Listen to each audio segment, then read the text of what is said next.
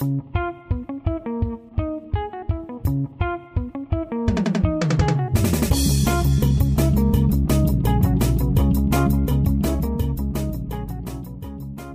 willkommen bei Petajoule, dem Podcast der österreichischen Energieagentur.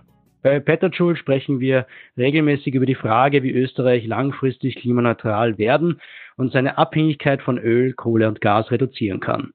Wir in der österreichischen Energieagentur nennen das dann die Mission Zero. Ein Bereich, in dem wir schon relativ weit sind, äh, ist der Stromsektor. Aktuell erzeugen wir ja mehr als 70 Prozent unseres Stroms auf Basis erneuerbarer. Aber der Strombedarf wächst, äh, Elektrizität und auch äh, wird auch in anderen Sektoren wie zum Beispiel Wärme oder Verkehr immer wichtiger und der Anteil unserer Stromimporte wurde auch in den letzten Jahren immer höher. Also müssen wir vermehrt die Kraft aus Sonne, Wind, Wasser und Wald nutzen.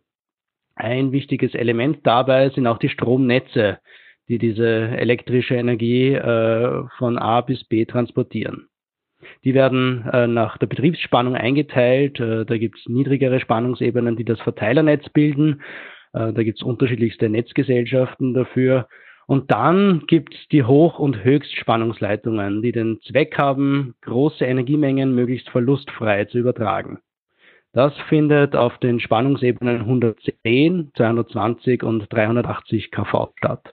Und das Unternehmen, das äh, dieses österreichische Übertragungsnetz betreibt, ist die Austrian Power Grid AG, kurz APG. Und ich freue mich sehr, dass wir heute den technischen Vorstand der APG, Gerhard Christina, in der Leitung haben in unserem virtuellen Aufnahmestudio. Äh, lieber Herr Christina, herzlichen Dank, dass Sie bei uns sind. Äh, herzlich willkommen bei Petterschul. Ähm, schön, dass Sie sich Zeit nehmen, heute mit uns über die Rolle des Übertragungsnetzes zu sprechen. Ja, schönen guten Tag auch von meiner Seite und vielen Dank für die Einladung. Danke. Äh, außerdem bei uns im äh, virtuellen Studio ist mein Kollege Günter Pauritsch. Äh, Günter Pauritsch äh, leitet bei uns das Center Energiewirtschaft, Infrastruktur und Energiepartnerschaften und ist also unser Mann äh, für Fragen rund um ein sauberes und sicheres Energiesystem. Hallo Günther, herzlich willkommen auch dir. Ja, einen schönen guten Tag auch von meiner Seite. Ich freue mich auch ganz besonders, dass wir heute einmal über die Rolle des Übertragungsnetzes im derzeitigen Energiesystem und im Energiesystem der Zukunft reden können. Super, na dann starten wir gleich los. Herr Christina, ähm, bevor wir jetzt tatsächlich nochmal in, in, in die Fachmaterie einsteigen, äh, würde ich Sie kurz bitten, uns zu erklären, was die APG macht. Äh, bin mir sicher, einige unserer Zuhörer wissen äh, vielleicht noch nicht, welche konkreten Aufgaben so ein Übertragungsnetzbetreiber hat. Naja, die APG hat im Wesentlichen ein ganz, ganz großes Ziel äh, und eine ganz große Aufgabe, das ist die Sicherstellung der Versorgungssicherheit in Österreich mit Strom. Das 24 Stunden am Tag, 365 Tage im Jahr, äh, das ist sozusagen das, worauf wir uns alle, alle unsere Mitarbeiter, das sind rund 600 Mitarbeiter in der APG, fokussieren und spezialisiert sind. Ähm, das Wie ist natürlich eine relativ große Herausforderung mittlerweile geworden. Auf der einen Seite ist es natürlich den Netzbetrieb, den Betrieb des Übertragungsnetzes rund um die Uhr sicher und stabil zu betreiben. Ähm, dazu gehört natürlich auch ein entsprechend ausgebautes Übertragungsnetz, also ein, ein zeitnaher Netzausbau, der auch den Transport der entsprechenden Strommengen dann auch ermöglicht, ist einmal Voraussetzung für das Ganze. Ähm, ein weiterer ganz, ganz wesentlicher Punkt dann ist auch äh, das Balancing, also das heißt den Ausgleich zwischen Erzeugung und Verbrauch permanent sicherzustellen. Das ist ja die ganz große Besonderheit im Strombereich, äh, dass hier alles wirklich just in time passieren muss. Äh, wir haben ja ganz wenig Möglichkeiten, nur Überschussstrom irgendwo zwischenzuspeichern. Äh, und so gesehen ist es ganz, ganz wichtig, dass dieses, dieses Regeln, dieses Balancing auch mit diversesten Produkten kurzfristig permanent auch passiert und möglich ist. Und was in den letzten Jahren eine ganz, ganz große Herausforderung für uns geworden ist, ähm, was viele aber nicht wissen, die Übertragungsnetzbetreiber in Europa sind in hohem Maße aufgefordert und auch verantwortlich seitens der Europäischen Kommission für die Weiterentwicklung ähm, des Strommarktdesigns. Also da geht es ganz stark darum, wie diese Marktplattformen für diverse Produkte, Sie wissen ja, Strom wird intraday, day ahead, über längere Zeiträume gehandelt. Das sind alles Plattformen, europäische Plattformen, äh, die hochstandardisiert sind, wo die Produktzyklen, die Produktgrößen ganz klar abgestimmt werden müssen. Ähm, und da sind die Übertragungsnetzbetreiber gefordert, hier die entsprechenden Voraussetzungen zu schaffen, sich zu koordinieren und eben harmonisierte Plattformen den Stromhändlern zur Verfügung zu stellen. Und ein letzter großer Punkt, der uns äh, beschäftigt, wir sind auch äh, jenes Unternehmen, das in Österreich als Dienstleister für die ÖMAG ähm, die gesamte Prognose der Erneuerbaren, all jener Erneuerbaren, die über die ÖMAG äh, die Förderung erhalten, äh, jeden Tag durchführen. Und das ist eine sehr herausfordernde Aufgabe, weil mittlerweile prognostizieren wir tagtäglich rund 4000 Megawatt äh, installierter erneuerbaren Leistung äh, für den nächsten Tag. Und das ist auch für uns selbst dann sehr, sehr wichtig zu wissen, wie stellt sich das erneuerbaren Tagegebot am nächsten Tag dann äh, auch entsprechend dar. Das ist so im Wesentlichen das Tätigkeitsfeld sehr interessant, diese Prognose auch. Ich meine, das 4000 Megawatt haben Sie gesagt, das wird noch mehr werden und da werden wir später auch noch äh, darauf zu sprechen kommen. Vielleicht ähm, starten wir jetzt vorher noch mit etwas sehr Aktuellem. Ähm, die Corona-Krise beschäftigt Österreich äh, noch immer. Äh, strikte Maßnahmen zur Eindämmung des Virus sind gesetzt worden und werden jetzt zunehmend auch gelockert. Äh, die APG betreibt jetzt das überregionale Stromtransportnetz Österreichs und hat deswegen auch einen guten Überblick, was so den Strombedarf äh, betrifft. Und da ist die Frage an Sie, was hat sich jetzt seit dem 16. März, wo das Land ja wirklich massiv zurückgefahren worden ist, in diesem Punkt getan? Wie hat sich der Stromverbrauch in Österreich, ähm, eventuell auch in Europa entwickelt? Ja, Sie haben schon angesprochen, das Land wurde in dieser Phase sehr rapide zurückgefahren. Und äh, so wie auch die Wirtschaftsleistung in dieser Zeit zurückgefahren wurde, so hat sich auch der Stromverbrauch durchaus signifikant in kurzer Zeit reduziert. Also in Österreich waren wir doch äh, bei 10 Prozent über Österreich gesamt gesehen äh, Stromverbrauchsreduktion, teilweise vielleicht sogar etwas mehr. Äh, das hat sich jetzt wieder leicht erholt. Äh, wesentlich äh, gravierender hat sich das in unserem benachbarten Ausland auch abgespielt, speziell Italien, äh, über 20 Prozent Stromverbrauchsrückgang, äh, aber auch Südosteuropa derzeit über 10 Prozent, Frankreich 20 Prozent und ganz stark natürlich dann weiter von uns zur weg Spanien auch mit über 20 Prozent. Mhm. Ähm, das hat natürlich äh, entsprechende Rückwirkungen gehabt, wie wohl es aber gelungen ist, auch durch einen sehr gut abgestimmten internationalen Austausch mit unseren Netzbetreiberkollegen in Europa hier entsprechend äh, koordiniert vorzugehen und auch diesen äh, Verbrauchsrückgang auch so abzufedern, dass auch die entsprechende Erzeugung auf der Gegenseite hier nicht, dass es nicht zu einer Überlieferung gekommen ist, sondern äh, dass das Ganze relativ gut balanciert passiert ist und auch damit die Frequenz, und das ist das wesentliche Qualitätskriterium der Stromversorgung, auch entsprechend äh, stabil geblieben ist. Also im Grunde muss man sagen, es bestand in dieser Phase für die Stromversorgung in Österreich, aber auch im Ausland nie eine Gefahr, die durch diese Krise ausgelöst wurde. Okay. Gut zu wissen. Äh, die APG ist ja selbst auch ein großes Unternehmen. Sie haben mehr als 600 Mitarbeiterinnen und Mitarbeiter. Äh, welche Maßnahmen haben Sie da im Betrieb selbst gesetzt, um durch diese Krise zu kommen? Und wie ändert sich das jetzt, äh, wo die ähm, die, die Restriktionen äh, jetzt doch wieder stärker aufgehoben werden und äh, wir versuchen in ein äh, so normal wie mögliches Leben zurückzukehren. Was hat sich da bei Ihnen intern getan? Naja, wir haben natürlich, äh, wir sind ja kritische Infrastrukturbetreiber und natürlich wusste am Anfang ja niemand, wie, wie wird sich dieses Virus weiter ausbreiten und, und, und äh, wie wird es auch uns, sage ich mal, oder unsere Mitarbeiter äh, hier entsprechend äh, beeinträchtigen.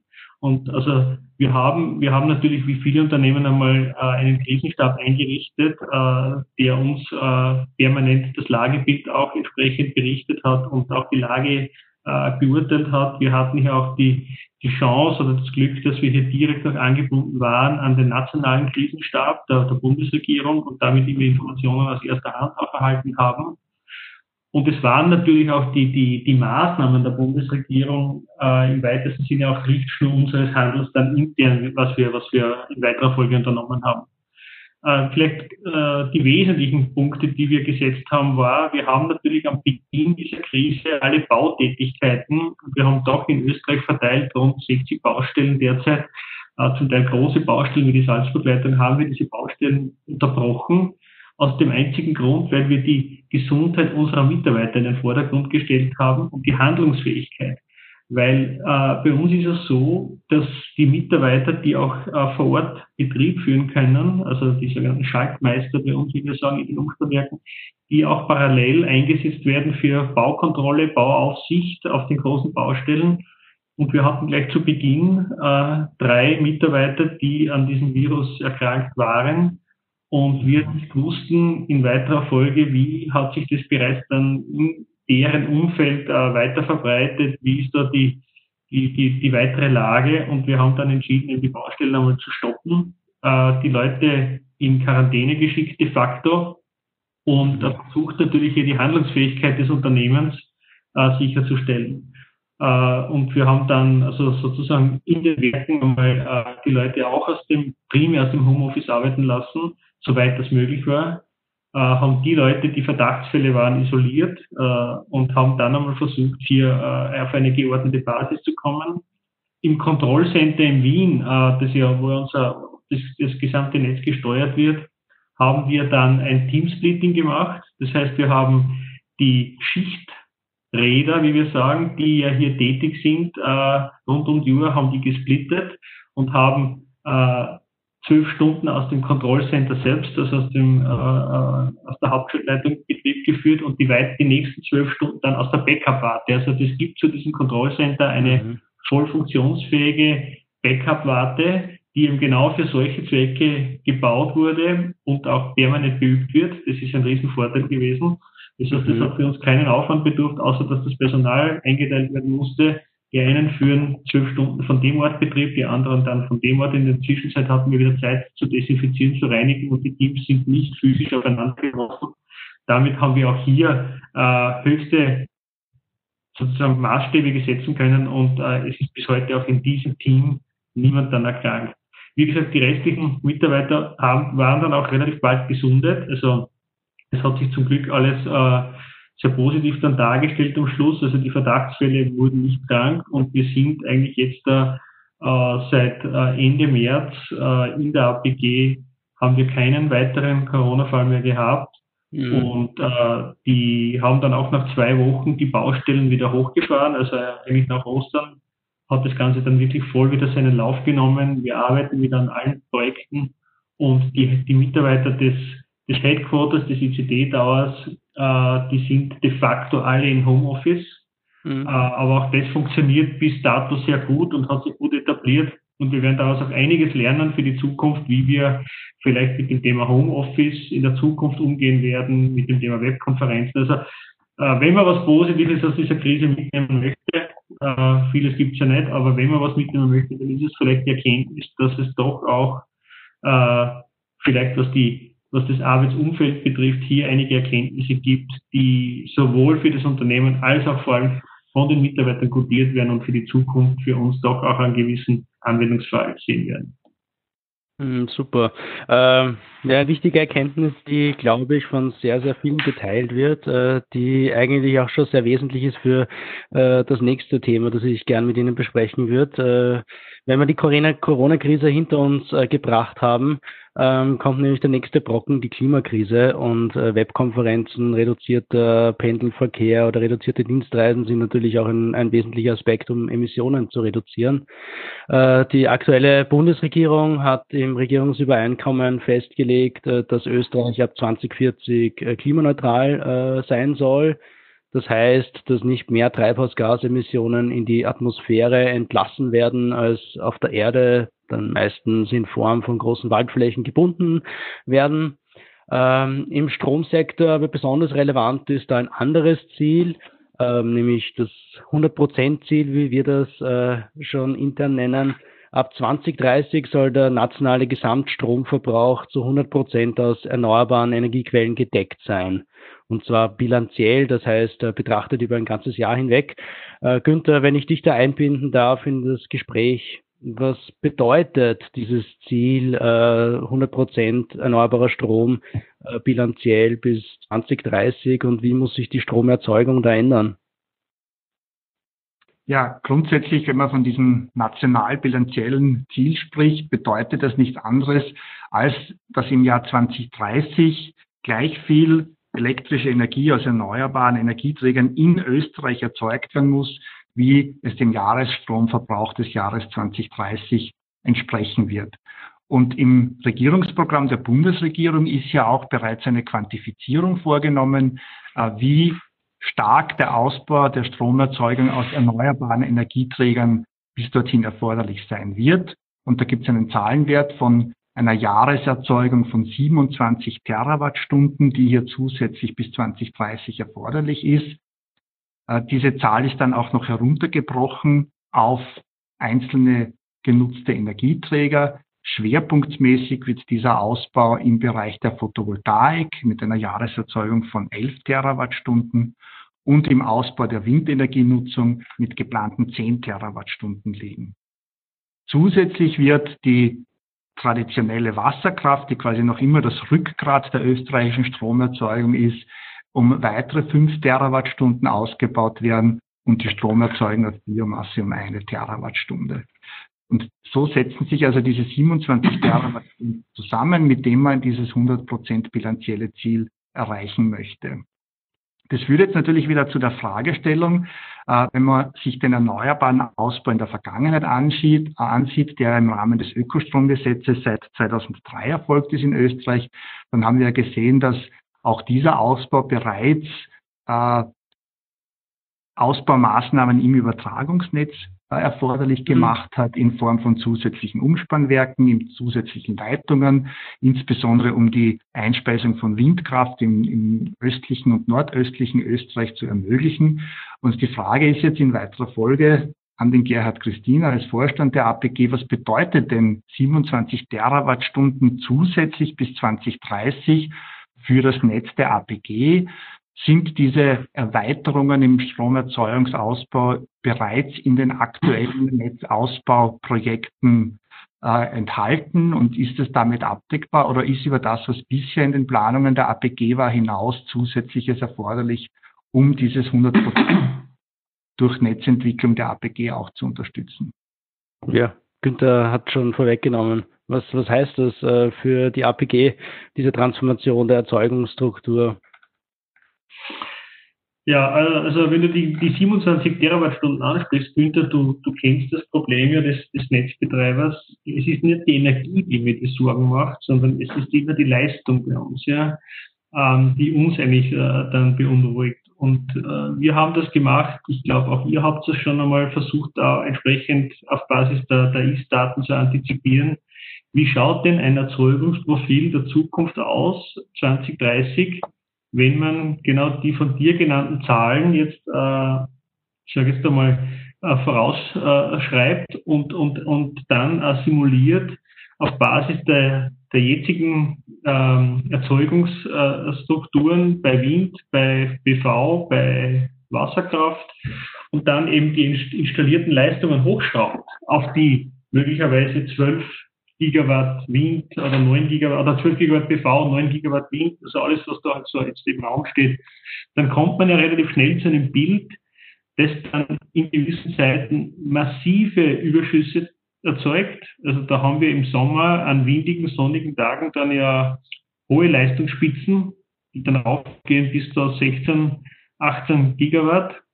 Äh, und trotz aller hohen installierten Leistung, speziell in den Wintermonaten, das zeigen also unsere, unsere Analysen jetzt, ähm, an kalten, sozusagen mal trotzdem nebeligen und nicht windigen Tagen dann noch immer signifikante Defizite, um den Bedarf zu decken.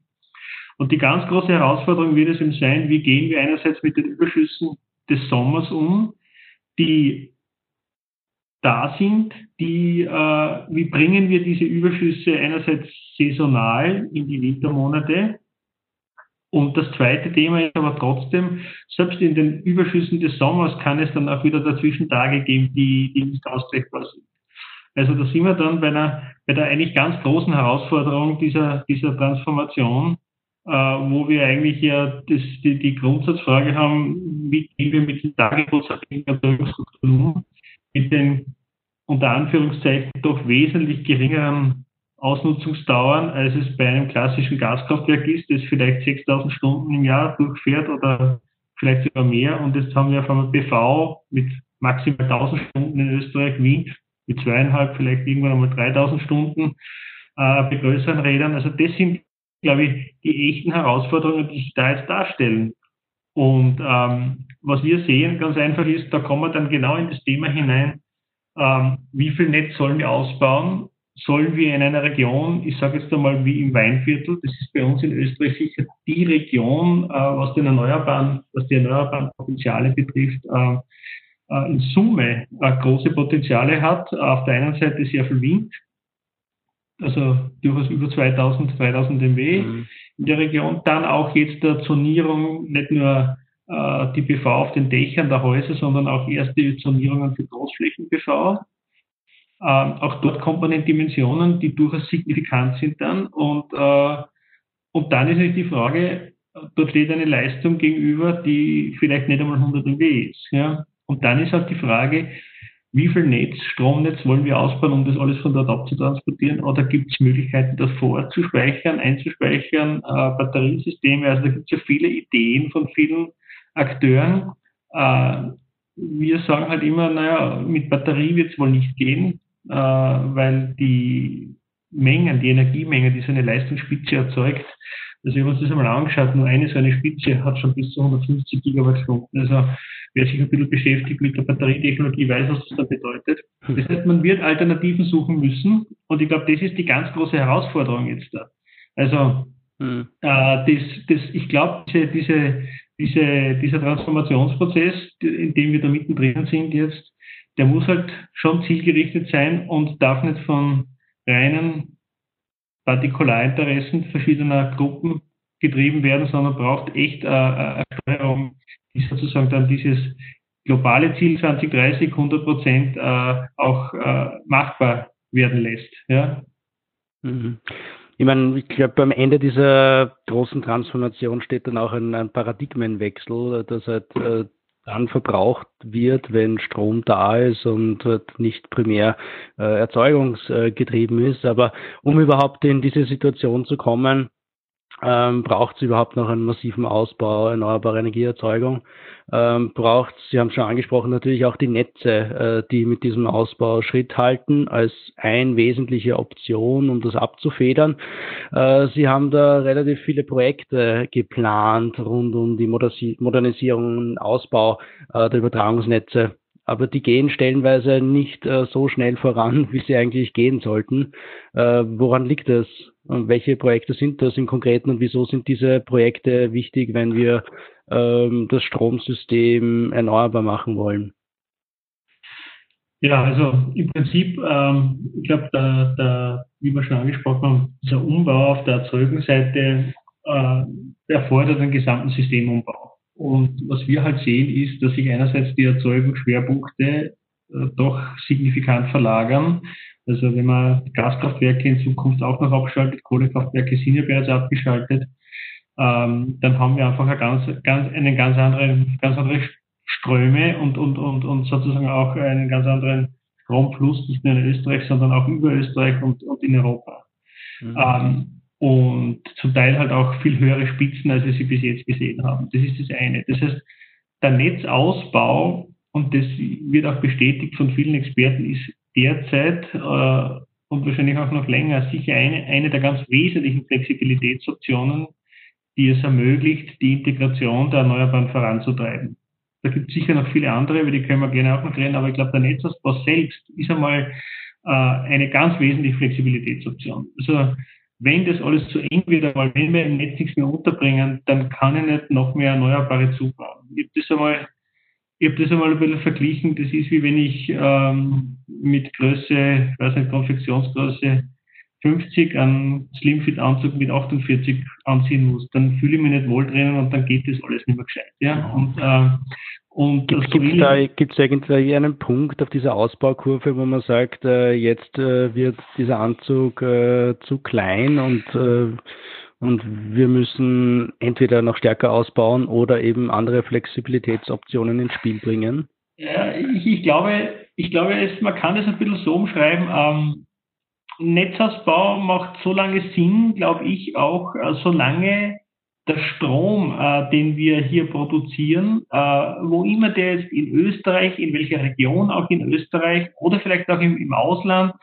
sofern es erneuerbarer Strom ist, solange der auch äh, sozusagen, haben wir, haben wir schon besprochen, just in time, das heißt auch entsprechend zeitnah verbraucht werden kann. Ja. Das heißt, solange das der Fall ist und wir hier auch äh, entsprechend das kostenmäßig darstellen können, dann macht es Sinn. Natürlich muss man sich das anschauen. Ähm, für, für, für 100 Stunden Erzeugungsspitze äh, eigene 380 kV-Leitung zu bauen, das wird sich auch volkswirtschaftlich nicht darstellen lassen. Und wir sind ja beim Netzausbau längst schon in einer Phase, wo wir europäisch abgestimmte äh, äh, Fälle, also Szenarien rechnen, die ja dann auch entsprechend volkswirtschaftlich bewertet werden. Hat es noch einen Sinn? Welchen Mehrwert bringt diese Leitung? Man kann das ja heute alles gut simulieren mhm. und dann auch, dann auch überlegen, was ist die Alternative? Ja, ich glaube, es ist ja dann immer auch eine Abschätzung, was wäre denn die Alternative, baut man diese Leitung nicht und äh, entweder dreht man dann überhaupt für die 100 Stunden vielleicht den Wind, das Windrad oder den, den Windpark in der Zeit ab oder ich suche mir dann wirklich Alternativen im Bereich der Flexibilität, die eben in die verschiedensten Speichertechnologien gehen. Ja? Ähm, warum, vielleicht noch die Frage, warum, ähm, warum geht das alles so lang? Naja, das ist natürlich schon der, der, der, der Effekt. Ich glaube, dass die, die, wir sind in Österreich oder generell in der, in der westlichen äh, äh, Hemisphäre, da ist das, die Stromversorgung ist mittlerweile für den Normalbürger eine Selbstverständlichkeit geworden. Es kennt ja kaum noch jemand einen längeren Stromausfall. Ähm, und äh, so gesehen, alles, was zur Selbstverständlichkeit wird, hat dann auch kaum noch einen Wert und, äh, und, und wird auch als selbstverständlich gesehen. Und das ist halt das Problem, dass wir jetzt in dieser Phase so sehr viel von Erneuerbaren sprechen, von, von Wind, von Photovoltaik, von all den Dingen. Und das ist ja fast schon ein bisschen so ein Mainstream geworden und heute ist ja fast jeder schon in einer gewissen Weise Energieexperte. Aber die, die, ich sage jetzt, die biederen technischen Notwendigkeiten dahinter, damit dieses, dieses System weiter funktioniert, die sind halt lästig, die sind oft unangenehm die will man dann nicht haben, weil keiner will halt einen, einen Strommast irgendwo in seinem Nahbereich des Hauses oder in seinem Sichtfeld haben. Und das sind halt die Dinge, wo dann diese, diese Dinge auf Widerstand stoßen. Und speziell passiert es dort, wo die Leute den persönlichen Mehrwert nicht mehr erkennen. Also in Salzburg zum Beispiel ist es ganz klar so, also da, da muss man auch sagen, das sind dann natürlich auch in der Bevölkerung mittlerweile ausgeprägte Egoismen, die da Platz greifen warum soll ich mir eine Leitung hierher bauen lassen in der Dimension, wo wir doch den Wind aus dem Weinviertel vielleicht in die Pumpspeicherwerke liefern? Das interessiert ja mich als Salzburger nicht, als Bewohner dort. Nicht? Das, davon habe ich persönlich keinen subjektiven Mehrwert und darum brauche ich die Leitung nicht. Also es sieht jeder nur noch das, was er für seinen persönlichen Verbrauch äh, als notwendig erachtet und alles, was darüber hinausgeht und sozusagen der Allgemeinheit das Ganze dient. Es wird schon kritisch hinterfragt bzw. dann abgelehnt. Das soll dann beim Nachbarn gebaut werden oder, oder, oder irgendwo anders. Ich meine, wir haben ja mhm. dieses eh europäisch verbreitete äh, Denken, also dieses, diese, diesen, dieses, dieses, dieses NIMBY-Phänomen. Äh, NIMBY steht ja für Not in my backyard, also das ist ja nicht nur in Österreich ausgeprägt, das kennen ja alle, alle, alle anderen Länder, speziell in Westeuropa. Aber wie wir immer so schön sagen, NIMBY wurde bereits abgelöst von Banana äh, und Banana steht für Build Absolutely Nothing Anywhere Near Anything. Also wir sind angekommen in, okay. im, Dead End sozusagen. Äh, alles wird grundsätzlich einmal, was Infrastruktur betrifft und irgendwo einen ja. betrifft, abgelehnt. Das, ist, das betrifft das nicht nur die Stromnetze. Das ist mhm. ASFINAG ähnlich, das ist ÖBB ähnlich. Ja. Also auch die 5G-Ausbau in Salzburg, ich mit der A1 gesprochen, die kämpfen dort genauso, weil es abgelehnt wird. Ne? Mhm. Ich meine, sehr interessant. Die Wien Energie hat da vor kurzem eine Studie auch ausgegeben, äh, die Zustimm Zustimmung zu Erneuerbaren in Österreich. Und äh, wenn man sich da anschaut, zum Beispiel im Bereich Windkraft, dann ist die Zustimmung äh, zur Errichtung einer Windkraftanlage äh, außerhalb des Orts, also nicht unmittelbar in my backyard, sondern außerhalb mhm. des Orts, genau dort am höchsten, wo es eigentlich am meisten davon gibt, nämlich im Burgenland. Im Burgenland sagen 75 bis 80 Prozent, äh, ja, super, Windkraft äh, können wir gerne äh, aufbauen. Auch, mhm. äh, also, ähm, es ist interessant, weil dann, äh, dann, dann scheint es doch auch eine Diskrepanz äh, zu geben. Ähm, man hat nichts dagegen, aber wenn es dann wirklich soweit ist, dann wird es äh, schon äh, zum Problem. Ich meine, welchen Kompromiss können Sie diesen Menschen dort äh, vor Ort jetzt auch konkret in Salzburg anbieten und wie gehen Sie mit solchen Situationen dann mhm. als APG um? Ich meine, das, das, das Thema ist hochinteressant. Nachdem wir ja Projekte in ganz Österreich haben, wir haben, wir bauen gerade auf die Weinviertelleitung, also das ist eine Leitung mhm. von der tschechischen Grenze bis in, in den Bereich Bissenberg, auch äh, durch, durch, durch das ganze Niederösterreich, nördliche Niederösterreich hier. Ähm, ein Projekt, das weitestgehend, kann man sagen, fiktionsfrei abläuft. Wir sind schon im Bau, wir haben, glaube ich, bei der, bei der, bei der, wir haben zwei oder drei also Teilnehmer gehabt bei der UVB-Verhandlung in der zweiten Instanz. Das Ganze ist dann genehmigt worden und, äh, und läuft wirklich sehr im Einvernehmen mit dem Bürgermeister, mit der Bevölkerung vor Ort. Ja? Ähm, äh, in Salzburg ist es genau das Gegenteil, muss man sagen. Dort gibt es äh, große emotionale Aufregung äh, unter diversen Gruppen. Ähm, und was, was unsere Erkenntnis ist, äh, wir, wir hinterfragen das natürlich als APG auch immer und sagen, was machen wir dort anders, warum ist es da so, warum ist es dort anders? Ähm, und mein, mein, mein, meine Konklusion fast ist äh, natürlich einmal erstens, als Unternehmen musst du heute völlig transparenter gehen. Also du musst einmal, es, es macht überhaupt keinen Sinn, nur irgendwo mit irgendwelchen Zahlen, Daten oder Fakten hintanzuhalten äh, oder die vielleicht irgendwie zu schönen. Das ist das, der, der größte Fehler, den man machen kann, sondern die, die Leute wollen die Wahrheit haben und die Leute akzeptieren auch die Wahrheit, äh, beziehungsweise äh, man kann es ihnen auch zumuten. Äh, wenn man ein Infrastrukturprojekt baut, was sind dann die, die wahren Dimensionen, die Konsequenzen des Ganzen? Das ist das eine. Mhm.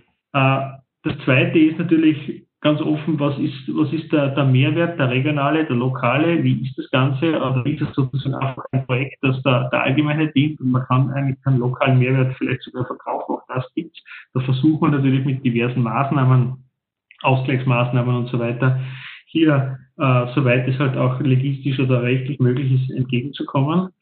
Aber was ganz, ganz wichtig ist, und das ist, glaube ich, das ist der entscheidende Faktor, und das hat man in Niederösterreich gesehen, wenn die Landespolitik, wenn, wenn, die, wenn, wenn das, das, das, was passiert, wenn das, was gemacht wird, einem, einem, einem großen Ganzen dient, wenn das auch von der Landespolitik klar unterstützt wird und committed wird und die Politik keinen Zweifel daran lässt, dass es das braucht, dann ist auch in der Bevölkerung ein anderes Commitment da das beginnt dann, wenn, der, wenn die Landeshauptfrau in Niederösterreich sagt, ja, wir brauchen das, weil wir wollen in Niederösterreich so viel Erneuerbare, wir wollen äh, de facto auch äh, 100% erneuerbar aufgestellt sein im Jahr X und dafür braucht es die und die und die Maßnahmen. Dann hast du das Gefühl, dann wissen die Bürgermeister, worum es geht, dann haben die Bürgermeister Rückendeckung von ihrer Landeshauptfrau und dann stehen die Bürgermeister auch zu diesen Projekten und helfen auch dem Projektwerbe über die eine oder andere Hürde drüber und stellen sich auch vor die Leute und versuchen das mit zu erklären. Das größte mhm. Thema ist, wenn die Politik, die hohe Politik, wenn ich es so nennen darf, wie es in Salzburg war, am Beginn des Projektes damals, äh, Zweifel hat, ob das Projekt überhaupt ist oder im schlimmsten Fall das Projekt dann im Wahlkampf ein Thema zwischen zwei oder drei Parteien wird. Weil mhm. die ersten, die sich dann verabschieden, waren die Bürgermeister, die gesagt haben, na, wenn die da oben das nicht wissen, was sie wollen, warum soll ich mich hinstellen und das verteidigen da? Und dann beginnt sozusagen ein, ein, ein, ein, ein, ein, ein, eine, ein, ein Nährboden sich zu entwickeln für natürlich Leute, die ernste Sorgen haben, dann für, für Leute, die das vielleicht grundsätzlich ablehnen, weil sie überhaupt das für nicht notwendig erachten. Und für Selbstdarsteller auch, die dann natürlich auch da eine Möglichkeit sehen, sich zu positionieren und in den diversen Printmedien dann natürlich als Heroes dargestellt werden. Und dann hast du sozusagen äh, einen Sumpf, auf gut Deutsch benannt, den du dann kaum noch beherrschen kannst. Also das ist unsere Erkenntnis aus dem Ganzen. Hm. Das sind sehr, sehr wichtige Erkenntnisse, weil die werden wir jetzt nur öfters brauchen, besonders dann, wenn es um den Ausbau erneuerbarer Anlagen geht. Ich meine, da gibt es ja auch ein übergeordnetes nationales Ziel und das äh, trifft dann irgendwann einmal natürlich auch die regionale Komponente, wenn es darum geht, äh, eine PV-Freiflächenanlage oder eine Windkraftanlage irgendwo zu errichten und da müssen halt alle an einem Strang ziehen, äh, um der Bevölkerung zu vermitteln, dass es das ist, was wir brauchen, was notwendig ist und was äh, gewünscht ist. Also das sind sicher sehr wichtige ähm, Aspekte, die man diesen Projektentwicklern auch äh, mitgeben kann.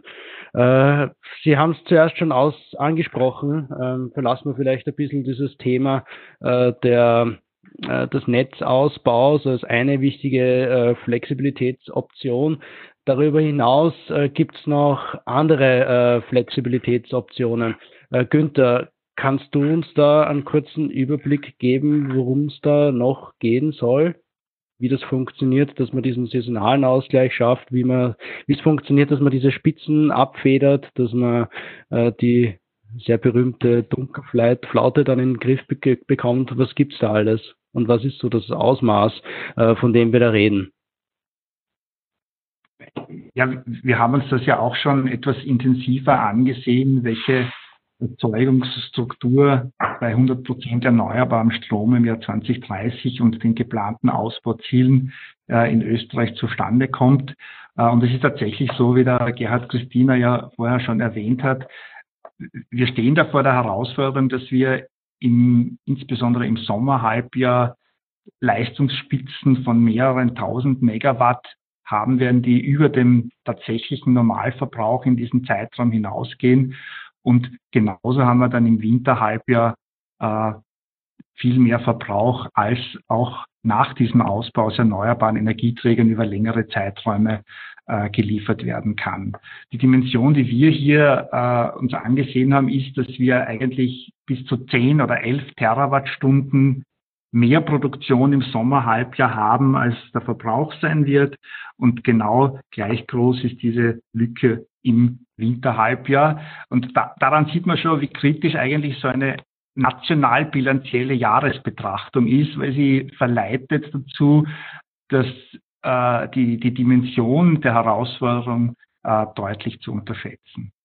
Äh, die Flexibilitätsinstrumente, die einem zur Verfügung stehen, klassisch ist es natürlich Export und Import von elektrischer Energie. Das ist das, worauf wir uns in den letzten Jahren und fast schon Jahrzehnten äh, verlassen haben. Da stellt sich in Zukunft die Frage der Gleichzeitigkeit äh, bezüglich Aufbringung und Verbrauch in mit unseren Nachbarländern, die ja auch auf dem Weg in Richtung einer deutlichen Steigerung erneuerbarer Energieträger sind.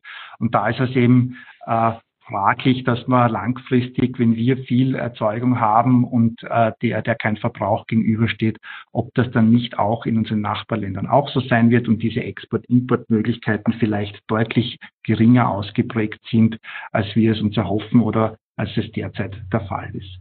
Äh, die zweite Möglichkeit ist natürlich der Einsatz von Speicherkraftwerken, Pumpspeicherkraftwerken im Speziellen äh, für, für kurzfristige Angelegenheiten auf Tagesbasis oder Wochenbasis. Das ist klassisch das, was das österreichische Stromsystem ohnehin äh, bereits macht und in der Vergangenheit schon gemacht hat. Und somit kommt man dann zu Bereichen, äh, die noch nicht so intensiv ausgeprägt sind, momentan, also die Mindset-Management-Maßnahmen beispielsweise, wo man versucht halt dann zu den Zeiten, wo halt elektrische Energie vorhanden ist, diese auch durch Anwendungen zu nutzen, die das heute noch nicht machen. Beispielsweise wäre hier die Möglichkeit, mit diesen Spitzen äh, Batteriespeicher von elektrischen Kraftfahrzeugen zu laden äh, oder äh, im Verteilernetz generell Batteriespeicher zu laden, äh, um äh, in der Nacht dann Verbrauch abdecken zu können. Äh, im, Im großen Stil von der Denke her wäre aber die Nutzung elektrischer Energie im Zusammenhang mit Fragen der Sektorkopplung und der Sektorintegration hier anzudenken. Also, dass man elektrische Energie, Power-to-Gas-Anwendungen äh, durch Elektrolyse äh, beispielsweise in grünen Wasserstoff umwandelt, der dann speicherbar, aber auch methanisierbar ist und weiterverarbeitbar ist und dann auch in anderen Sektoren, Sektoren zur Anwendung kommen kann. Hier hat man natürlich wieder die Herausforderung, wenn man das Ganze als Sektorkopplung äh, benutzt, sprich die Energie wird dann, wenn sie wenn man grünen Wasserstoff erzeugt hat oder grünes Gas erzeugt hat, in einem anderen Sektor einfach verbraucht und kommt nicht saisonal verschoben wieder ins Stromsystem zurück, dann mhm. stellt nur einen zusätzlichen Verbrauch dar, der wiederum eigentlich den Ausbaubedarf der Stromerzeugung aus erneuerbaren Energieträgern treibt. Das heißt, das Interessante für die saisonale Verschiebung wäre eigentlich Power to Gas to Power. Äh, mhm. Und das ist halt etwas, was noch einen sehr hohen Forschungs- und Entwicklungsbedarf hat, bis das Ganze wirklich im großtechnischen Stil einsatzbereit sein kann. Weil die Wirkungsgrade ähm, aktuell noch sehr gering sind, oder? Hat, ja, genau, das hat aus heutiger Perspektive äh, eher unzufriedenstellende Wirkungsgrade, wenn man es mit dem vergleicht, was wir heute von Energietechnologien an Wirkungsgraden erwarten. Es könnte aber der Fall sein, dass äh, in dem Stromsystem oder Energiesystem der Zukunft wir auch mit diesen Wirkungsgraden vielleicht auskommen werden müssen, weil es vielleicht kaum mehr andere technischen Möglichkeiten geben wird, äh, mit dieser Problematik so umzugehen. Mhm. Ich meine, bevor man überhaupt in diese, Entschuldigung, Günther. Man darf ja nicht ganz vergessen, dass wir haben jetzt bisher immer nur geredet von diesem 100 Prozent erneuerbarer Stromziel 2030, ja. Äh, aber unser Weg in Richtung Klimaneutralität ist ja im Jahr 2030 noch bei weitem nicht zu Ende. Ja? Das heißt, wir, wir müssen den gesamten Rest des Energie- und Wirtschaftssystems dann von CO2-Emissionen befreien. Das heißt, hier ist dann eine massive Umstellung des gesamten Industriesektors erforderlich, mhm. ja. Hochtemperaturprozesse drinnen stecken, die heute mit Erdgas betrieben werden, wo die Eisen- und Stahlerzeugung drinnen steckt, wo halt sehr viel Koks und Kohle zum Einsatz kommt und wo eben immens viel CO2-Emissionen vorhanden sind. Ja, ja es sind 15 Prozent, glaube ich, der ganzen, die gesamten Treibhausgase in Österreich sind auf die Eisen- und Stahlerzeugung zurückzuführen. Ja. Also der Hebel da ist enorm, ja. Und wenn man, und wenn man da jetzt wieder sagt, okay, das Ganze funktioniert dann beispielsweise unter dem Einsatz von Wasserstoff, der wiederum aus äh, elektrischer Energie, aus erneuerbaren Energieträgern erzeugt werden muss, dann sieht man, dass diese Dimension des erforderlichen weiteren Ausbaus oder der Weiterentwicklung des Stromsystems im Zeitraum nach 2030 eine Dimension hat, die in gleicher Weise ist mit, wie diese Dimension bis 2030. Das heißt, wir werden auch langfristig massiv im Stromsystem Weiterentwicklungen brauchen, damit das mhm. gesamte Energiesystem in Richtung Klimaneutralität entwickelt werden kann. Und auf mhm. diesem Weg wird halt die Stromversorgung und das Stromsystem in seiner Gesamtheit im Energiesystem der Zukunft eine immer größere Bedeutung gewinnen. Das heißt, es wird eines wahrscheinlich das zentrale Element der Energieversorgung der Zukunft sein. Hm. Ja, da gibt immer wieder die Stimmen, die äh, sagen, fordern, electrify everything. Ähm, und äh, das ist eigentlich der Schlüssel der Dekarbonisierung. Ähm, eigentlich sollte es heißen, Energieeffizienz ist der Schlüssel. Ähm, ich glaube, das ist klar. Ähm, um dorthin zu kommen, um überhaupt zu reden von äh, großformatigen Elektrolysen, Wasserstoffproduktion, brauchen wir sowieso noch äh, ganz viel erneuerbare Stromerzeugung, äh, um auch tatsächlich diese sogenannten Überschüsse zur Herstellung von grünem, grünem Gas zu haben. Äh, welche Einschätzung haben Sie da, Herr Christina, aus Sicht eines Übertragungsnetzbetreibers? Inwiefern können diese Erwartungen äh, an diesen Überschussstrom erfüllt werden? Oder was haben Sie da überhaupt für eine Perspektive zu diesem Power-to-Gas-Thema? Ja, wir haben es wir vorher schon kurz andiskutiert. Also im Grunde glaube ich, dass Power to Gas äh, durchaus großes Potenzial hat in der Zukunft natürlich äh, hier als Speichermedium, äh, als grüner Wasserstoff, wie der Günther schon erwähnt hat, hier eben äh, Überschussstrom äh, entsprechend äh, zu verarbeiten oder als Speichermedium zu dienen. Ähm, es ist, es ist halt nur so, äh, ich habe gesagt, wir müssen halt den einen Schritt vor den anderen machen. Und äh, derzeit hat man ein bisschen das Gefühl, teilweise in Österreich, wir reden schon von, von Wasserstofftechnologie und von Entwicklungen und äh, Elektrolyseanlagen, äh, die hier gebaut werden. Das ist sicher lobenswert, weil wir wenn man das als Forschungsprojekt ja mal äh, initiiert und vielleicht hier auch äh, österreichische Unternehmen partizipieren lässt, gemeinsam, um hier einfach auch gemeinsam daran zu lernen. Also ich glaube, Österreich ist zu klein, dass sich da jeder seinen eigenen ähm, Elektrolyseur aufbaut jetzt daran herumforscht. Im Grunde aber, wie Sie richtig gesagt haben, auch gerade vorher, zuerst braucht es einmal den erneuerbaren Strom, weil diese ganze Dekarbonisierung auch im Industriesektor, diese Umstellung funktioniert nur dann, wenn wir das wirklich mit erneuerbarem Strom machen. Das ist, glaube ich, die Grundvoraussetzung. Das heißt, es muss, es muss die Value Chain, also es muss die Kette wirklich so sein, dass der Strom, den wir nutzen, um eben Kohle oder Koks oder Erdgas äh, als letztes wahrscheinlich äh, zu verdrängen, muss das erneuerbarer Strom sein, weil nur dann macht es auch Sinn.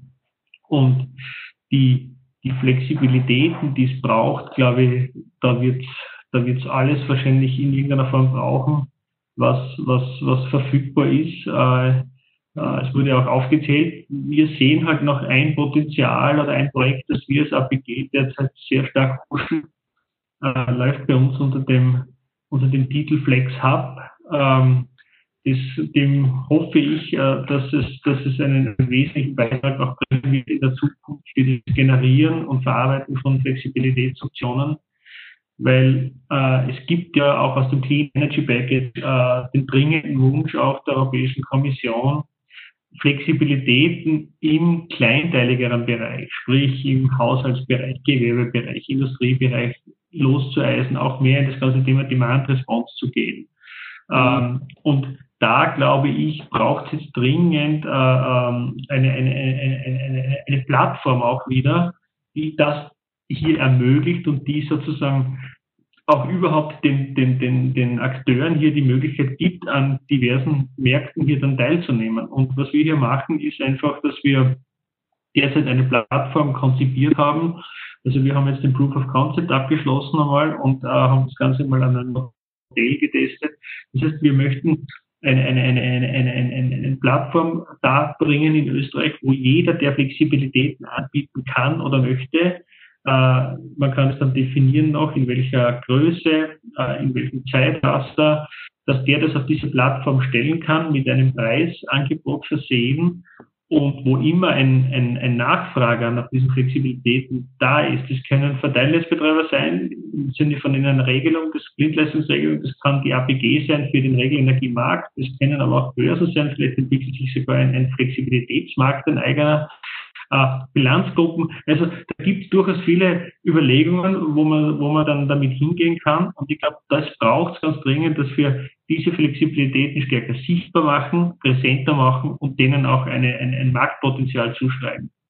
Weil wenn das passiert, glaube ich auch, dass vielleicht dann doch eine höhere Bereitschaft da ist. Solange diese Dinge äh, keinen Incentive haben, äh, wird es kaum jemand machen und daran äh, scheitern viele Aktivitäten derzeit. Also ich glaube, es muss alles einen Wert bekommen, auch auf diese Thematik einen Wert bekommen, dann sehe ich da schon eine Chance, dass wir da auch daraus mehr Beweglichkeit in das System bringen.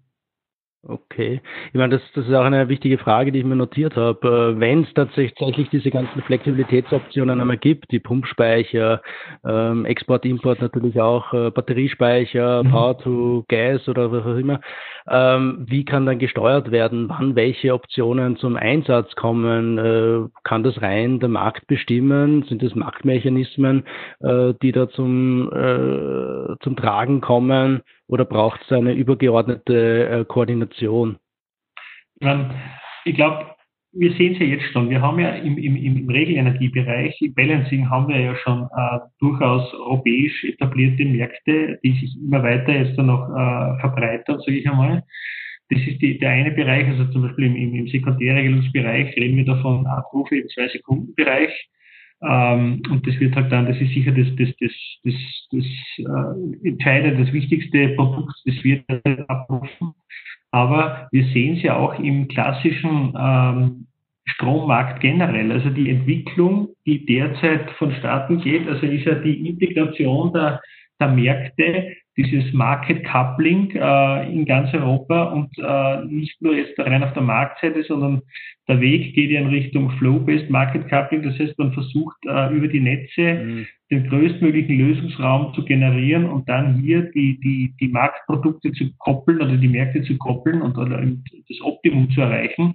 Und auch hier geht alles in Wirklichkeit in Richtung Intraday und Day-Ahead-Märkte.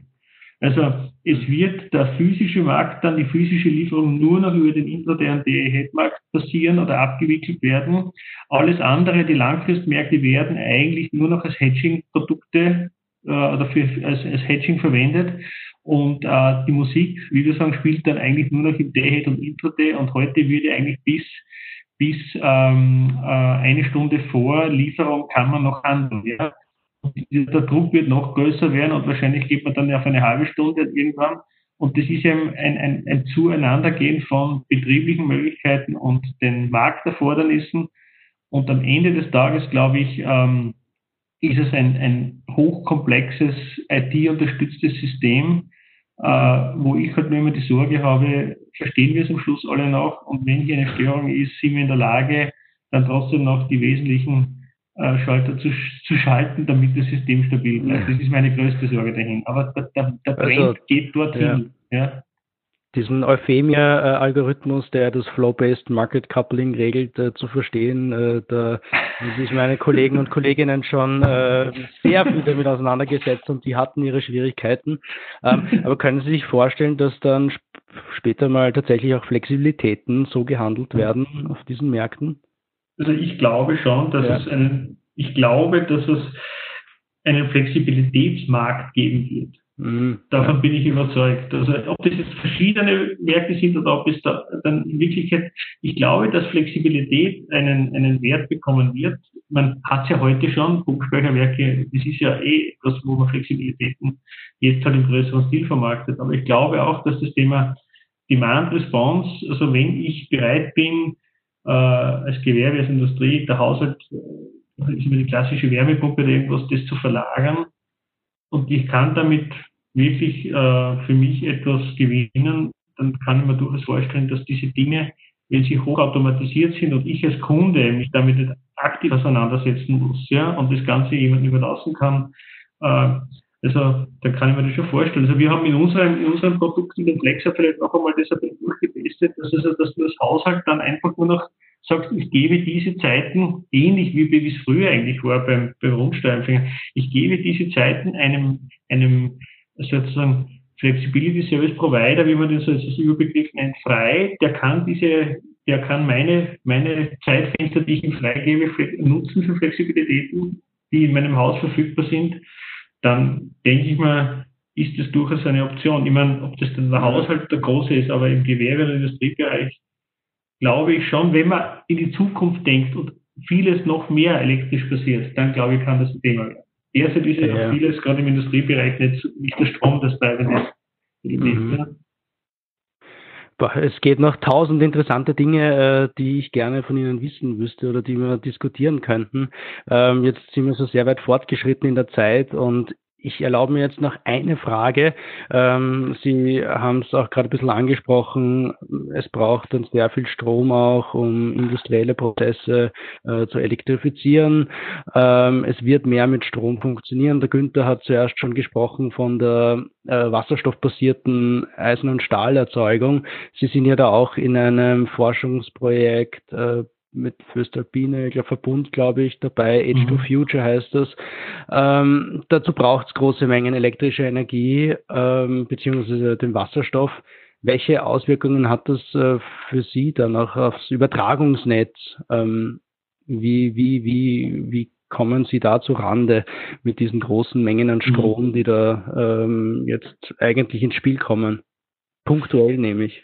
Also im Grunde muss ich sagen, wir, wir sind wirklich in der, in der, ich nenne das für mich fast eine privilegierte Situation, äh, dass wir hier bei diesen wirklich strategischen, hochstrategischen Überlegungen, die hier Unternehmen wie eine Föst, äh, äh, ist doch Flaggschiff in Österreich und in Europa, was die Stahlerzeugung betrifft, äh, hier anstellt. Weil wenn man sich ein bisschen damit beschäftigt und partizipieren kann, es ist leicht gesagt, wir stellen unseren Hochofenprozess äh, um auf Elektrostahlschmelze oder wir stellen unsere Walzwerke, die Dieter hat es schon erwähnt, derzeit über hochthermische Prozesse, wo Stahl oder Bleche abgekühlt, erhitzt und so weiter wieder werden, um die kristalline Struktur zu verändern und den, das, das Blech noch besser zu machen.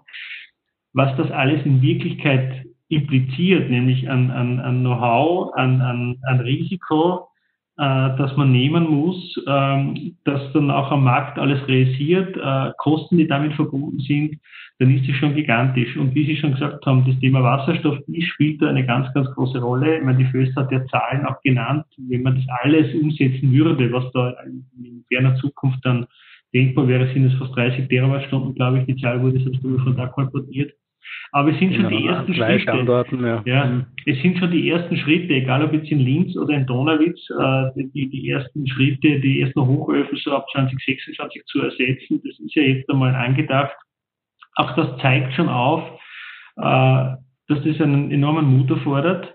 Und zweitens, dass das natürlich auch von uns als, als Netzbetreiber, äh, egal ob jetzt Verteilnetzbetreiber oder Verteilnetzbetreiber, dass man auch hier wieder schauen muss, woher kommt der Strom, der Erneuerbare, über welche Wege bringen wir den zu diesem Standort und wie kann man das, das auch technisch implizieren? Weil äh, der Günther und ich, wir haben beide Elektrotechnik studiert und irgendwo spielt es dann auch am Schluss noch eine Rolle, wenn man so einen Hochofenprozess äh, auf Elektroschmelze sich anschaut, wo dann sozusagen Stahl eingeschmolzen wird, äh, was das dann für Rückwirkungen wieder hat, die ganzen Flickererscheinungen. Also da steht ja, da ist ja so viel dabei im Hintergrund, dass, dass das System erfordert und umgebaut werden muss. Das ist ein hochinteressanter Prozess und ähm, wie gesagt, es ist auch für uns Netzbetreiber und für die Branche generell äh, eine extrem große Herausforderung, dass wir die Kunden, die wir da haben, wie eine Föst auch entsprechend bedienen können. Und was ganz wichtig ist, äh, und auch das, da könnte man noch lang diskutieren, das ist vielleicht einmal auch wichtig für eine weitere Folge, dann äh, passt unser gesamtes Regulierungssystem, passt unser Tarifsystem das wir haben, wo ja der Endkunde die vertikale Achse der Netze zahlt, passt das alles hinein, wo dann ein Kunde kommt und sagt, ich dekarbonisiere, ich äh, bin der, der hier den, den ersten Schritt macht und wirklich einen signifikanten Beitrag dann für die Klimaziele Österreichs leistet und hat dann auf einmal enorme Netzkosten natürlich zu zahlen mit dem System. Weil wenn man dann 300 GWh bezieht äh, und 200 MW Leistungsspitze hat, immer, immer wieder dann, dann sind das natürlich auch enorme Summen und Kostentreiber, die dann natürlich auch von diesen Kunden hinterfragt werden. Und das, mhm. das heißt, es ist, es ist nicht nur die Logistik, es sind die gesamten Rahmenbedingungen bis zur Technik, die wir uns da anschauen müssen, damit man wirklich sagt, damit auch die, die, das, das Framework sozusagen passt, damit hier die entsprechenden Schritte getätigt werden. Vieles, das heute angedacht ist und die, das diskutiert wird, wird ja deshalb nicht sofort umgesetzt, weil es einfach die Rahmenbedingungen nicht hergeben, weil es sich wirtschaftlich nicht darstellen lässt. Und wenn wir das mhm. wollen, dann brauchst du, glaube ich, eine ganzheitliche Sicht drauf. Ich glaube, das greifen wir gerne auf. Äh, wir werden dann jemanden von der E-Control dazu holen und äh, über genau dieses äh, Thema sprechen. Ähm, Herr Christina, vorerst vielen, vielen Dank für die spannenden Einblicke. Ich glaube, Ihnen wird auf kurze Frist, wenn ich jetzt an Salzburg oder Weinviertel denke, nicht langweilig und auch langfristig ist da noch einiges zu tun. Also es sind spannende Dinge.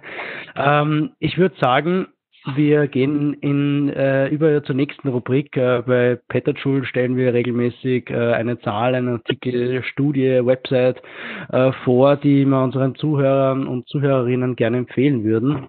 Äh, das ist das Fundstück der Woche. Günther, darf ich bei dir anfangen? Hast du uns ein Fundstück mitgebracht? Ja, ich habe ein Fundstück mitgebracht und es freut mich, dass diese Diskussion jetzt gegen Ende äh, auf diese Wasserstoff- und Stahlerzeugungsthematik gekommen ist. Ich habe nämlich ein Fundstück, das zwar von sehr weit weg kommt, aus Australien, aber zu diesem Thema passt. Und zwar hat das Grattan Institute, das ist ein australischer führender Policy Think Tank, äh, sich mit dem grundsätzlichen Dilemma Australiens auseinandergesetzt, das einerseits Australien sehr stark von der Klimakrise betroffen ist, auf der anderen Seite aber selbst eine sehr Kohlenstoffindustrie, äh, Industrie besitzt. Äh, Australien, wir haben es ja vor wenigen Wochen und Monaten noch in Erinnerung, hat es massive Buschbrände gegeben im vergangenen Jahr. Äh, es gibt auch bereits massive Ertragsausfälle in der Landwirtschaft. Das heißt, Australien ist überproportional stark von der Klimakrise betroffen. Andererseits ist Australien der weltweit zweitgrößte Exporteur von Kohle und hat sehr kohlenstoffintensive Industrie, nicht nur Kohlebergbau, auch Öl- und Gasförderung, Strom erzeugen aus fossilen Energieträgern, Stahl erzeugen und Zement erzeugen. Und dieses Grattan Institute hat sich jetzt mit der Frage beschäftigt, wie kann Australien in einer künftigen Zukunft mit starker Fokussierung auf erneuerbaren Energieträgern wirtschaftlich wettbewerbsfähig sein und welche Branchen sind von besonderer Bedeutung für Australien auch in Richtung Export von, äh, von äh, Gütern. Äh, und die haben sich einmal angeschaut, was da alles für Möglichkeiten besteht und sind letztendlich zum Ergebnis gekommen, dass eines der interessantesten Themengebiete für Australien eben die Erzeugung von grünem Stahl ist, weil es in Australien eben vier Millionen Quadratkilometer Land gibt mit gleichzeitig guten Potenzialen für Windenergie und für Photovoltaik. Und die könnte man verwenden, eben mit dem Eisenerz, das auch gewonnen wird in Australien, gleich grünen Stahl zu erzeugen, sehr kostengünstig mit wirtschaftlichen Vorteilen gegen den, gegenüber den meisten potenziellen äh, Mitbewerbern auf diesem Markt in der Zukunft. Und ganz zum Schluss jetzt diese, diese Studie der des Grattan Institutes. Der Name hätte nämlich schon vorweggenommen, welches Ergebnis es hat, darum sage ich Ihnen erst jetzt. Dieser Bericht heißt Start with Steel, a practical plan to support carbon workers and cut emissions. Sehr interessant zu lesen, was da eben für Aspekte in Australien zum, ans Tageslicht kommen. Hört sich sehr spannend an. Äh, den Link zu dieser Studie gibt es natürlich wie immer in den Show Notes zu dieser Folge, ähm, falls Sie da auch reinschauen wollen. Herr Christina, haben Sie unser Fundstück mitgebracht? Ja, ich habe ein Fundstück mitgebracht, das irgendwo sich anlehnt an, an den Start unserer Diskussion. Wir haben ja, wir haben ja heute am Beginn über die Corona-Krise auch gesprochen und, und wie sie uns alle beeinflusst hat in, die, in diesen letzten Wochen. Und am Ende des Tages natürlich auch, ähm, man sagt immer wieder dieses Sprichwort, wobei ich nicht immer überzeugt bin, ob das so stimmt, jede Krise hat eine Chance. Ähm, oder ich weiß nicht, ob man das aus dieser Krise auch so nehmen kann, aber was auf alle Fälle die Frage ist und die uns auch beschäftigt, natürlich als Unternehmen und mich auch persönlich, ähm, was kann man denn doch daraus lernen aus dem, aus dem Faktum, was hat es für das Unternehmen für Auswirkungen gehabt? Äh, waren wir richtig aufgestellt? Äh, was können wir besser machen, wo können, sollen wir nachschärfen, ich habe schon angesprochen, braucht es mehr Resilienz im System, äh, welche Risiken könnten uns noch einholen in weiterer Folge irgendwo. Und in dem Zusammenhang bin ich auf ein Buch gestoßen, das mir, oder gestoßen, das mir eigentlich empfohlen wurde, auch von einem Freund, äh, in einer Diskussion, das ist von Mariana Mazzucato, äh, eine Ökonomin, eine geborene Italienerin, die aber in Amerika lehrt und das Buch nennt sich Das Kapital des Staates, eine andere Geschichte von Innovation und Wachstum. Ich bin noch nicht durch durch das Buch, aber ähm, das erste, die, erste, die Hälfte habe ich jetzt circa und ähm, was das Interessante ist und was man, was die Diskussion darin ist, ist folgende, nämlich auch, welche Rolle äh, soll der Staat in unserer Gesellschaft haben und ähm, ist der Staat wirklich nur ein, ein, ein, ein, ein Hindernis im, im globalen Wettbewerb, in, in ökonomischen Entwicklungen, im, im, unter Anführungszeichen, im liberalen äh, Wirtschaftssystem, das wir haben? Oder kann der Staat durchaus auch in so einem System eine sehr, sehr unternehmerische Rolle spielen, wie sie es beschreibt? Also sie schreibt ja dann vom Unternehmerstaat, der in Wirklichkeit ähm, ein sehr aktiver Staat ist und dann auch äh, hier sehr zielorientiert eben genau äh, Maßnahmen einleitet oder auch äh, sozusagen Unterstützung leisten kann. Äh, und das beginnt bei, bei der Entwicklung, bei, speziell bei innovativen Lösungen, die wir heute auch diskutiert haben. Ähm, wir, haben wir wissen ja, wir haben ja vorher schon gesagt, dass es gibt viele Entwicklungen, die durchaus wahrscheinlich aus aus unserer Analyse her zielführend wären und dies brauchen würde und wo es wahrscheinlich heute schon die ersten Schritte brauchen würde. Aber es macht sie niemand, weil sie halt derzeit noch kein Geschäftsmodell sind. Und dieses Zögern, dieses Warten äh, führt aber dazu, dass man im globalen Wettbewerb eigentlich Zweiter oder Dritter werden kann.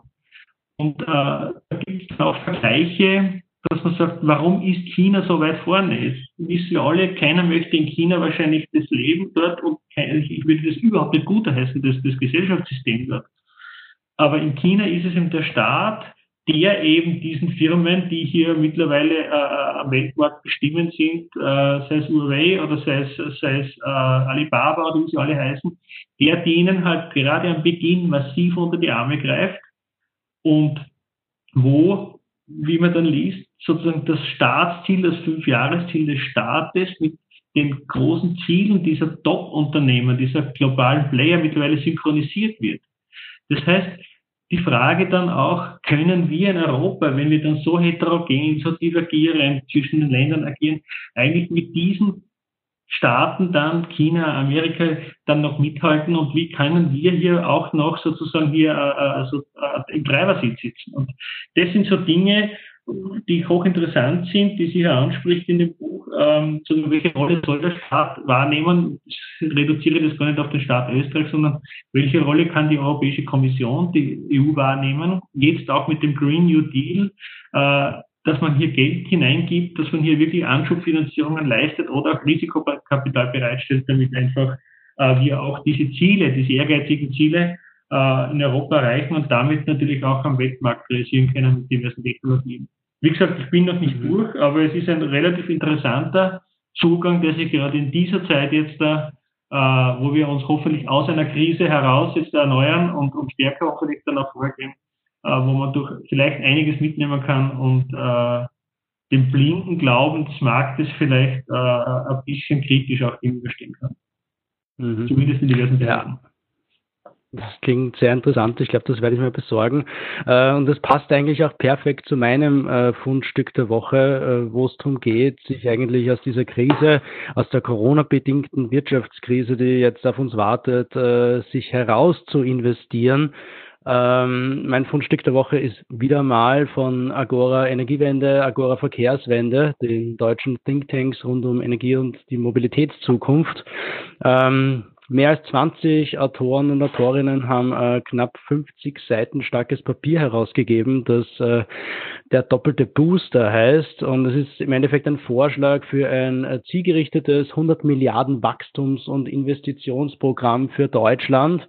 Ähm, Doppelter Booster heißt natürlich deshalb, weil das Programm sowohl die Konjunktur ankurbeln als auch äh, die Klimakrise entschärfen soll und dass dieser ähm, diese Zielsynergie äh, da ist. Das ähm, haben letztens auch äh, Forschungsergebnisse der Uni Oxford gezeigt, die äh, mit Hilfe einer großen Befragung von äh, weltweit führenden Ökonomen und Ökonomen gezeigt haben, dass genau diese Bereiche, auch die Sie angesprochen haben, Herr Christina, ähm, die Forschung, öffentliche äh, Finanzierung von Forschung für grüne Wachstumsbereiche jene Bereiche sind, die auch langfristig die besten äh, Multipliers, also die besten ökonomischen, äh, auch volkswirtschaftlichen Wertschöpfungs- und Beschäftigungseffekte auslösen.